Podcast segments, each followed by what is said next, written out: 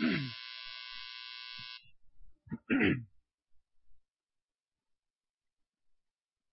case I forget at the end of this, uh, there is no Sunday school today. We usually take a week off between uh, after Thanksgiving, so no Sunday school today, no cross training. There is coffee and things downstairs, so you, you're still welcome to stay and uh, be together and have some fellowship, but no Sunday school.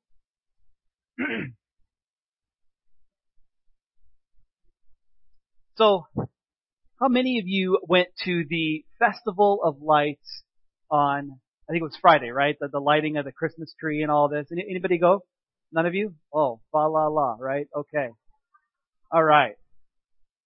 Well, okay. So when I hear about uh, a festival of lights, I think about growing up in the Peoria area because they have a festival of lights there too, only better. Now I love Three Lakes. I love Three Lakes.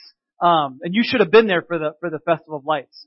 Um, well, I know I wasn't there. I was I was I was with my family. It's all right. Um, but um, there was a lot of people there. I did drive by it. There was a lot of people out, you know, and I've done it before. You get your hot chocolate, and but anyway, Festival of Lights, East Peoria. This is what they do. They have this huge parade, and they have these these floats that are made up entirely of lights, thousands and thousands of lights, and and and some of them are like kind of generic, like there's a huge train, which is pretty cool. But some of them are very specific, like there's like the Starship Enterprise, you know, made of lights. The Batmobile, you know, an X-Wing, uh, you know, all, all these different really cool nerdy lights coming down the street. You know, Pete's Dragon, they have a Pete's Dragon, you know, so it's like all these awesome lights coming down the street. And, and what they do is at the parade, they take them up to the park, and it's a park on top of this, uh, on, on top of this hill. It's Springfield Road, goes up this, this steep hill, and, and they park them in the park, and then people drive through them and and they see the lights, and you pay like way too much money, fifteen bucks to see the lights.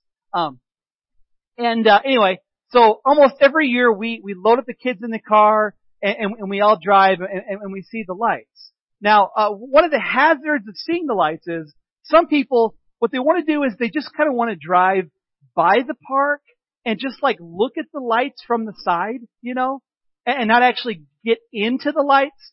And and so there'll be there'll be like a center lane, and the center lane is for people that are going to see the lights. The other two lanes are obviously you know up the hill and down the hill.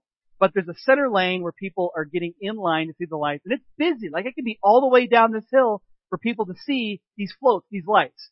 Now, uh, one year, is it okay if I tell the story, Chris, about your accident? Is that okay? No, I'm telling the story. I'm telling the story. Okay.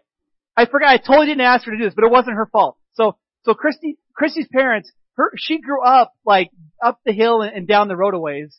And so she was traveling home one day and someone was in line to see the lights and they were kind of like looking over the lights and then they must have changed their mind. And so they got out of the middle lane and they ran right into Christy because they, they decided not to, not to see the lights and, and, and crashed. I don't know what happened. I don't know if they decided they didn't want to pay or did they decide that they'd seen enough of the lights from the, you know, from, the viewing angle they were at. I don't know. But they changed their mind hit Christy, and now the, now you got an accident on the hill. Um, I know, I know, Christmas is full of light. It's full of joy, full of wonder. The snow's coming down. Uh, you got your Christmas tree all decorated, and we have a beautiful tree, some trees here, you know, and, and it just fills you with an incredibly warm feeling. There's lots of wonderful things about Christmas, but there's also a lot of Christmas, the Christmas season, this season, can bring up a lot of the darkness too. And I think we just need to acknowledge that, that not everything is bright, cheery, happy all the time. That, that Christmas can bring out family dysfunction. Because, you know, you're gonna, you're gonna be eating with some of the people that, that have major issues and, and you're hanging out with them and, and all those issues are kind of brought back up because you don't see them throughout the year usually, but they're right there and you're dealing with dysfunction. For some people, Christmas, you know, we're, we're singing Christmas songs and, and we're singing about the virgin birth and we're singing about Christ being born as a baby, the Son of God, and yet maybe you bring doubt into the Christmas season where it's like, I get everybody's so excited about Jesus, but I don't even know. I don't even know. And, and so for you, that, that, there's, there's some darkness there. For others, it may be the reality that you've lost someone you love, and it seems like the feelings come on almost like bitterness. during the holidays? Why aren't they here? How do I deal with that? I don't know. But I do know that the holiday season often highlights darkness in our lives. And yet Christ wants to shine a light into that darkness.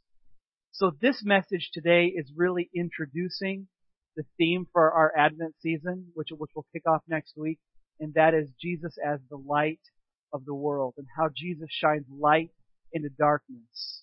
So if you would, would you grab a Bible and turn to John chapter 1? What I intend to do is spend the next four or five weeks in John 1 and some related passages and looking specifically at how light shines into darkness. Here's John chapter 1 verse 1. in the beginning was the Word, and the Word was with God, and the Word was God. He was with God in the beginning. Through Him all things were made. Without Him nothing was made that has been made. In Him was life, and that life was the light of men. The light shines in the darkness, but the darkness has not understood it. There came a man who was sent from God. His name was John. He came as a witness to testify concerning that light, so that through him all men might believe. He himself was not the light. He came only as a witness to the light. The true light that gives light to every man was coming into the world. you can't read John 1 and not see connections with Genesis. In the beginning, God created the heavens and the earth. Genesis 1 1. God said, let there be light. And there was light. God separated light from darkness. God speaks and worlds come into existence. Where did life come from? Life came from life. Life came from God, not accidental, but purposeful. Not material that was colliding and exploding, but, but a thinker, a God who, who wanted there to be life. And not that I know all the answers about Genesis and creation, but I do know it came from the mind of God. I know scripture tells us God speaks and things happen. And after we read Genesis, we find out in John 1 that that powerful word, the word that can create worlds is actually Jesus. Jesus is the Word. Jesus is the one that created everything that you see. Nothing exists that Jesus didn't create. So Jesus is the Creator. He is the powerful Word of God. And what it says here is, in verse 4, Jesus, in Him was life. And the life was the light of men. What does that mean? In Him was life, and that life was the light of men. When Jesus created everything, how is life light? How is life light? And, I think of it like this, you know, lot, there's a lot of different answers to that question. And, and, and I read, you know, the, the really smart people that, that are, that are, that are throwing all these ideas out. And some people say, well, it is physical life. Jesus is responsible for, like, the life of the mind. And, the mind provides light. Because you, you, you can think about things, you can figure things out, you can design things, you, you can, you can think about what your life means. Other people say it, it, it's like the, it's the light of the spirit, the spiritual life. It, there, there's a part of you that is immaterial, it's invisible, it's your spirit. But I think the best answer, and because John doesn't define it, I think you gotta say, if in Jesus' life, and Jesus created all life, and that life was the light of men, what we're saying is Jesus is responsible for all life as we know it. And, and, and that is, He's responsible for your spirit, your body, your mind, everything that you, all your perceptions, your conscience. I like to think of it kind of like um, Buckingham Fountain in Chicago. Can we, can we pull that slide up, that picture? Now, I don't know if you've ever been to Buckingham Fountain, but it's really impressive during the day to see it. I think it's even more impressive at night.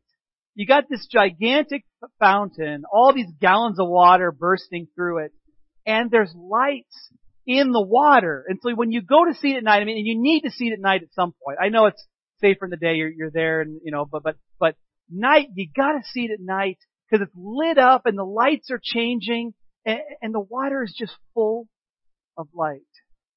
And, and I think that's the idea John's going for here. Like, Jesus is the author of all life. Life is bursting from Him. So you have a physical life, you have a spiritual life. All your life is from Him. You all, you owe it to Him. Your mental faculties, your intellect, it's all from Him. The things you can think about. And so for the, for the person who doesn't believe in God, for the atheist, they're reasoning that God doesn't exist. And the only reason they can reason at all is because Jesus gave them a mind. He gave them the light of the mind, and yet the mind becomes full of, of darkness. But that life is the light of men. That there, there's something about us that's designed to pursue light, to want more light. There's something about me that says, I, I, I don't want to just die and have it, to stop existing. That God's given me a spirit, but when I die, there's an invisible part of me that goes back to God. Jesus gives humans the light of life. And again, I think we could specifically say it's the light of the mind and the light of the spirit. That there's a part of you that takes in what's going on around you and seeks it out and seeks out answers. And the answers lead to more light, lead to Jesus' light. That's number one. Now, what's interesting here is, uh, John does not mention where the darkness comes from. You know, if you read John 1, you know, you've got Jesus is in the beginning, like, like Jesus is the pre-existent one. You know, He is God, and all things are made through Him. And then you've got verse 5, the light shines in the darkness. Darkness. Where the darkness come from? Now again, John 1 mirrors Genesis 1. And so in Genesis 1, we know, in Genesis 1, you know, 2 and 3 and 4, we see where darkness comes from. Because God made everything and He put Adam and Eve in the Garden of Eden. And there was one tree, there was two trees. One tree is the tree of life, one tree is the knowledge of good and evil. And there was one tree they couldn't eat from, and that is the tree of knowledge of good and evil. And if you're a kid, I know, I know, you've thought this at some point. Why didn't they not eat from that tree? Like, why did they do it? Because God said if you take the fruit, you're gonna die. Like, the warning is there. Kind of like, you know, burning your hand on the, you know, you, you tell your kids, don't touch the stove, you'll burn your hand, and they reach up anyway. Like, yeah, don't do it, but then they do it. What is the tree of knowledge of good and evil? Again, there's lots of thoughts and lots of writing on what that means. I tend, I'll just tell you how I tend to see the tree of, of knowledge of good and evil. Um, good and evil, I think, is a figure of speech. We call it a merism. Um, and what, what it refers to is, it's like when you say, um, I've been driving day and night. What you mean is all the time. And so good and evil would refer to like everything. You know, the, the, the knowledge of everything and maybe even the knowledge of everything to do with morality. The knowledge of everything, good and evil, light and darkness. When you have these two opposites, let me tell you one of the most famous merisms maybe in the whole Bible. One of my favorites at least. Um, Romans 8:38. For I am convinced that neither death nor life, there's a merism, angels or demons, merism, present, future, nor any powers, neither height nor depth, nor anything else in all creation will be able to separate us from the love of God that is in Christ Jesus our Lord. I mean, do, you hear all the figures of speech there? Do you see it? Death, life, angels, demons, present, future, you know, height, depth. The, the idea is nothing, absolutely nothing can separate you from the love of God. So that, that's a merism. The idea of two opposites, and what you mean is all of it. And so there was this knowledge of good and evil this full knowledge. And, and, when Eve looked at the tree, she said it looked it looked good for gaining wisdom. She, she was going to learn something from this, something that God didn't want her to know at that point, at least. And so she took it. And it's not that I think the fruit was some sort of it's not like evil fruit, but but in the sense that God said don't eat it, and they did. And I also think about the tree of knowledge of good and evil that there, there there's something to do with I'm going to determine my own morality. I'm going to know what I want to know. And so they ate it. Now again, if you're a kid, like I said, you've certainly thought to yourself, I wouldn't do that. If we could do it all over again, and I would not have eaten because because they're ridiculous. Like what were they thinking? God said you will surely die, and they did surely die. But here's the thing. You and I, we made the decisions. We chose the darkness. And in many ways, we keep choosing the darkness. You ever been in a bathroom? Oh, is going to be a good example. Ever been in a bathroom and someone either intentionally or accidentally turned the light out on you? It's not a fun feeling. Especially depending on what's going on. But, um, you're in the bathroom, someone flips the light off, and, and you want to like yell right away, but then if you hear laughing, you're like, oh, they did it on purpose. And, and you're kind of like lost. You're like, what, what do I do? You know, and you're trying to like figure this out. How many of you have ever turned the light off on somebody? Would you admit? All right, let's just let's just do this. How many of you have turned the light off on somebody? There it is. I I knew it. There it is. Okay. Yep. Kathy, come on. Oh, I'm kidding. I'm kidding. Okay. Um, listen, listen. This is the problem. This is the problem. We like to say, I wouldn't have done it. I wouldn't have chosen the darkness of death. Who would want to die? But not only did you get the lights flipped out on you by Adam and Eve, you've done the flipping off of the lights too. You didn't take from the tree, but you followed in their footsteps and proven you are like father, like son, like mother, like daughter. You followed in their footsteps. And there have been times when you've thought to yourself, I shouldn't do that. I know I shouldn't, but I'm going to anyway. And you did it. You flipped the lights off. You did it. It wasn't just done to you. I know that's how we often feel. I was, I was innocent and it was done to me, but you did it. I did it. Every time I choose that way, I choose the darkness of death. Even though I know I'm going to live forever, like I'm, not saying I'm going to lose my salvation, but I'm choosing dark things. Spiritually dark things. Things that lead to death. You picked them. I picked them. And, and, and though John does not name where the darkness comes from, in a sense he does because he says, just look at Genesis. That's where this whole thing comes from. Look at Genesis. We did it. It's because of us. Don't blame the God who is light. Look to yourself. Uh, if you want another example of what I'm talking about, John 3:19 is another, um, you know, Jesus saying, "This is the verdict: light has come into the world, but men love darkness instead of light because their deeds were evil." There's a part of us that loves darkness. We not we don't want maybe the effects of the darkness. We we don't want to feel the the despair and the doubt and the difficulty of darkness, but yet there's something about it we like, which keeps us coming back.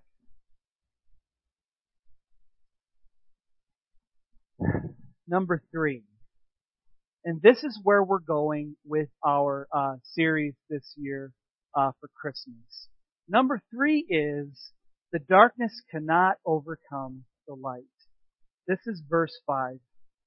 The light shines in the darkness. The darkness has not understood it. Now, uh, interestingly enough, I mean, this word understood or overcome, it, it's literally the word grasp. Like, like the, the Bible literally reads, the darkness has not grasped the light. Now, grasp can be used to refer to your mind. I can't grasp what you're saying. It's, it's, it's too hard for me to understand. I can't grasp it. Or it can be used in a more violent way of grasping somebody, of struggling with somebody. Let me show you, uh, let me tell you this.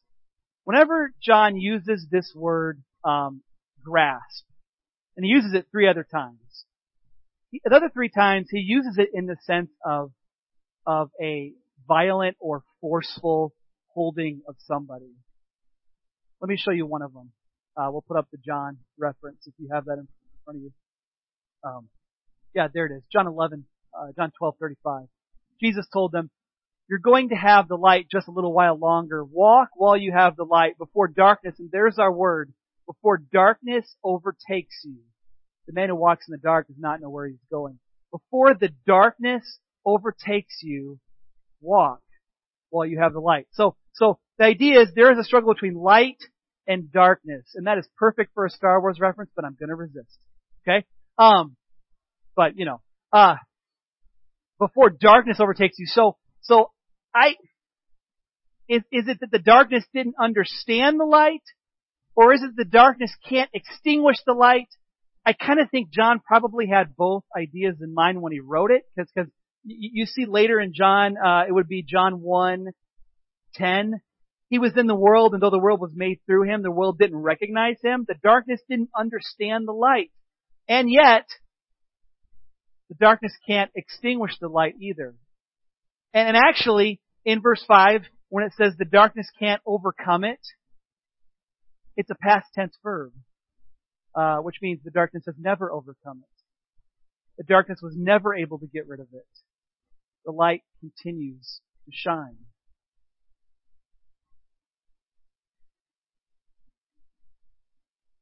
One of the um, famous Christmas verses is Isaiah 9 2. Uh, Matthew quotes it. Uh, you know this one. The people walking in darkness have seen a great light. On those living in the land of the shadow of death, a light has dawned. And the darkness cannot extinguish that light. When Jesus came at Christmas, light entered the world. Darkness was dispelled. His light shined.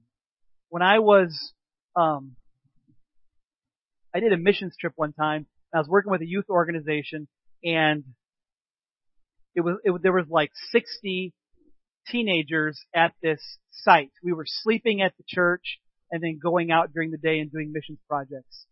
And in the evening, we'd all come together. It was like four or five youth groups all together. And they would do, you know, group building games. You'd share places where you'd seen God working. It was a really cool week. But there was one night when they had everybody put on blindfolds, leaders too. So I have a blindfold on. And they had this activity. And I don't remember why they had us do the activity. It doesn't really matter. Um, basically, all 60 of us formed a long line, and we put our hands on the shoulders of the person in front of us. With our blindfolds on, the person at the front, who I assume was not wearing a blindfold, hopefully, I couldn't see, it was so far up, they start going, walking through the church. And I mean all over the church. And then they get faster and faster, and then they go up and down steps, and, and they're practically running, and you're just holding on to the person in front of you with the blindfold on, you have no idea what's going on, and I'm like, somebody is going to get trampled here. You know, someone's gonna, this is the worst youth group game ever, you know? I am terrified. I, I am just like, why are we doing this? And we're r- racing through the church in the darkness. I can't see a thing. And, and you're racing up and down steps and you can't see a thing. Anybody want to be in youth ministry? It's great. Great. Worst game ever. And by the end of it, um, nobody was injured. We all took off our blindfolds and they made some sort of point. It didn't matter because I was terrified.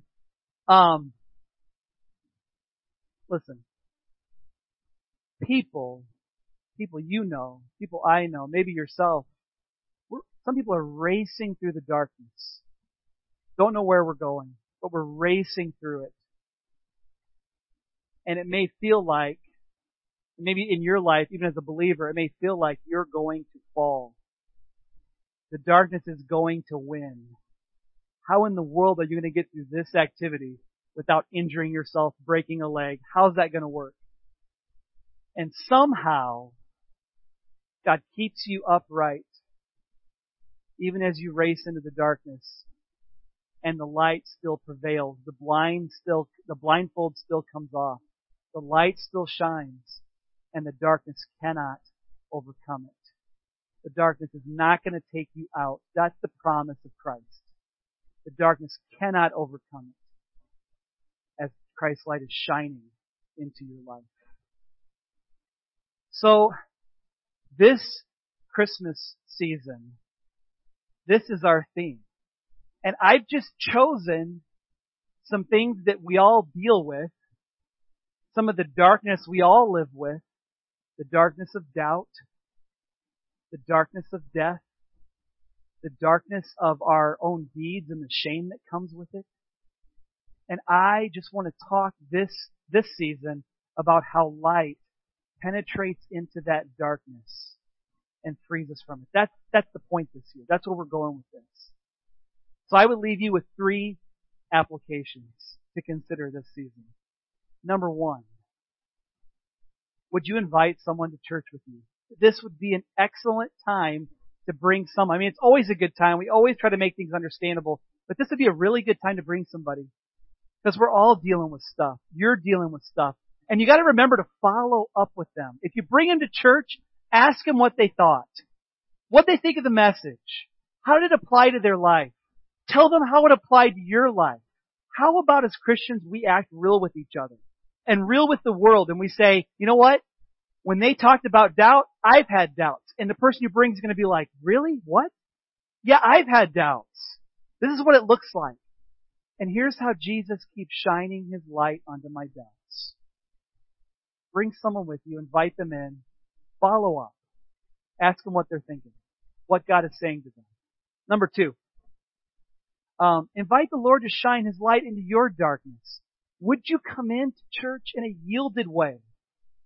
Saying, God, I don't come in here perfect, but would you shine the light of Christ into the dark places of my life?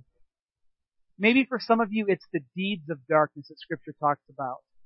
Those habitual sins, right? How about Christ shines his light on some of those things? so that they don't become what you carry into your next year. We'll talk about that. Invite the Lord in to shine. And number three, maybe for you today, you just need to accept Jesus' invitation to become his child. This is the verse for you. It's John 1. Uh, John 1.10. He was in the world, and though the world was made through him, the world didn't recognize him. He came to that which was his own, but his own didn't receive him. Yet to all who received him, those who believed in his name, he gave the right to become children of God. Children born not of natural descent, nor of human decision or a husband's will, but born of God. Maybe right now you're hearing Christ's invitation to step into the light, step away from your sin. Jesus will forgive it. He died for it. He paid the price for it. Let him change you. Would the worship team come up now and would you bow your heads and close your eyes?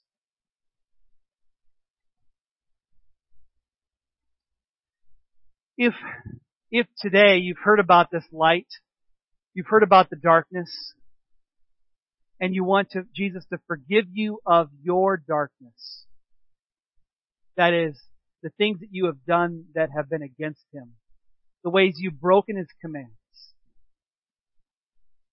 would you pray something like this in your own heart with me today? Lord Jesus, today I recognize that you are full of light. You gave me my mind. You gave me my spirit so that I might seek you, so that I might find you. And today I want to find you. More than that, I want to be found. Because I've been lost in the darkness. So take the blindfolds off today, Lord. Forgive me of my sins. Make me a new person. And help me follow you, my risen Savior. This is me right now, stepping into your light. Thank you. And if you prayed that prayer with me this morning, would you look up at me at this time? If this was your day to step into the light? see you, sir. Anyone else? Can I pray for the two of you?